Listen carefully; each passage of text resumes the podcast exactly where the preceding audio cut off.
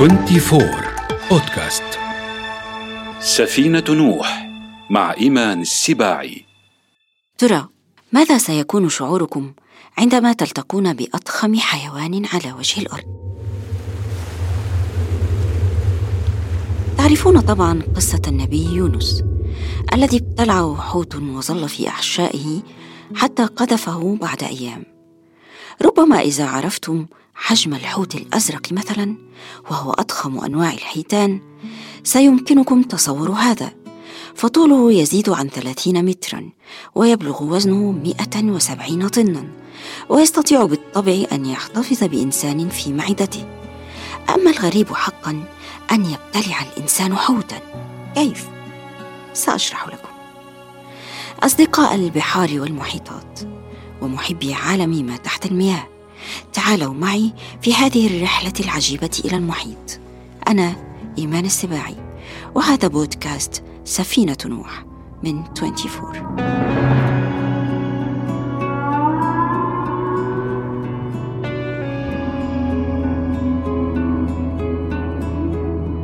في كتابه حياة الحيوان الكبرى يسمي الدميري الحوت السمك.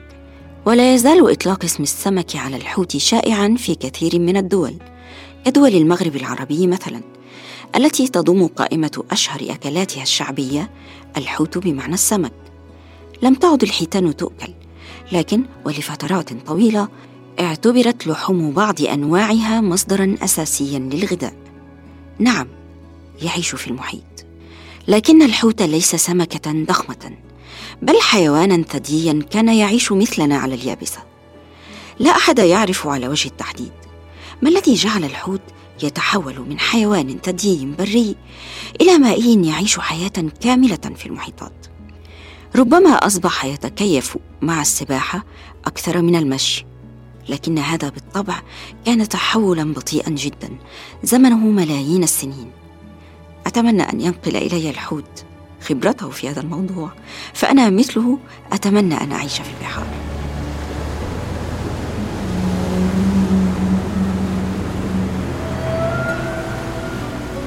لا يستطيع الحوت أن يتنفس تحت الماء. كيف يعيش إذن؟ يجب أن يسحب أكبر كمية من الأكسجين عندما يكون على سطح الماء ويحتفظ بها في رئتيه. لذا لا يستطيع أن ينام مثل ما ننام وإلا غرق.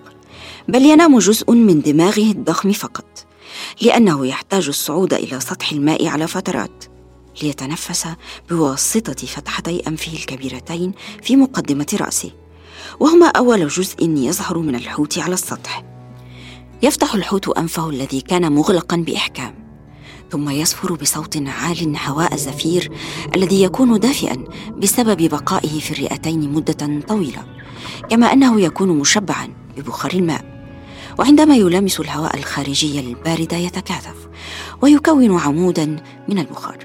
يندفع إلى ارتفاع قد يصل إلى ستة أمتار. هل رأيتم من قبل نافورة في البحر؟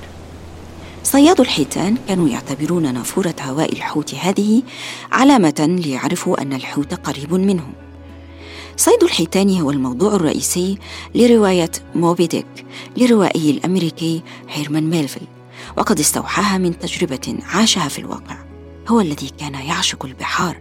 وبالفعل انضم إلى سفينة لصيد الحيتان عام 1841 تدور الرواية حول الصراع بين الحوت الأبيض موبي ديك والكابتن إيهاب صائد الحيتان الشرس الذي فقد ساقه في معركة لصيد موبي ديك. فارتدى ساقا صناعية مصنوعة من عظام فك الحوت وقرر الانتقام. عظام فك الحوت؟ لا تندهشوا فكل جزء من الحوت استغله الإنسان في صناعات أساسية أو حتى غير ضرورية. يقول أحد مستكشفي وعلماء البحار إن الحوت هو أكثر ما بحث عنه الإنسان بعد الذهب. وأول من اكتشف قيمته الثمينة هم شعب الباسك الذين كانوا يعيشون على شاطئ المتوسط في إسبانيا. لقد وجدوا حودا ميتا على الشاطئ واكتشفوا أن الطبقة الدهنية التي تغطي جسمه وهي سميكة جدا تصلح لاستخراج الزيت الذي استخدموه في الإضاءة. ومن هنا بدأوا يصيدون الحيتان. عرفت الحيتان مصيرها فهربت وتبعها الصيادون واكتشفوا أنواعا جديدة. وبنهاية القرن السادس عشر كانت سفن من أمريكا وهولندا وإنجلترا وألمانيا ودول أخرى تصيد الحيتان بالإضافة إلى الزيت الذي استخدم للإضاءة وتشغيل وتشحيم الآلات استخدم ما عرف بعظام فك الحوت وهي ليست عظاما بالضبط بل مادة قرنية تميز الحيتان البالينية التي لا أسنان لها بل نتوءات بارزة استطالت صانعة ما يشبه مصفاة تطرد الماء وتحتفظ بالقشريات كالجمبري وهي غذاء هذه الحيتان. صنعت من هذه العصام سياط لركوب الخيل وعصا لتأديب الأطفال في المدارس ونعال الأحذية وسنارات صيد الأسماك والمكانس. وأغرب استخدام لها كان مشدات لقياس خصر نسائي مثالي. ولا تنسوا ساق كابتن إيهاب الصناعية. في القرن الثامن عشر أصبح حوت العنبر أساس الصناعة الأمريكية بسبب زيته النظيف والوفير وبسبب مادة العنبر التي توجد في معدة حوت العنبر لا في رأسه كما يشاع. استخدمت هذه المادة في صناعات كالشموع والعطور. مئات السفن من العالم حصدت مئات الآلاف من الحيتان. وبعد الطرق القديمة للصيد استحدثت طرق أكثر وحشية منذ منتصف القرن السابع عشر كاستخدام حراب متفجرة عن طريق مدفع في نهايته قنبلة أو توصيل حربة الصيد بتيار كهربائي في فترات الحروب فقط ارتاحت الحيتان قليلا لكن هذا لم يمنع اصطياد أكثر من أحد عشر ألف حوت في السنة في خلال الحرب العالمية الأولى. وكان الهدف هو الجليسرين الذي ينتج عن هدرشة زيوت الحوت ويحول بعد معالجته إلى سمن المارجرين الصالح للأكل. والأهم أنه أساسي في تصنيع النيتروغليسرين الذي يستخدم في صناعة الديناميت. مهما هربت الحيتان إلى مياه القطبين الجنوبي والشمالي كان الصيادون خلفها بالحراب المتوحشة حتى اختفت أنواع من الحيتان بالكامل. ألم أقل لكم؟ أن الإنسان هو من ابتلع الحوت.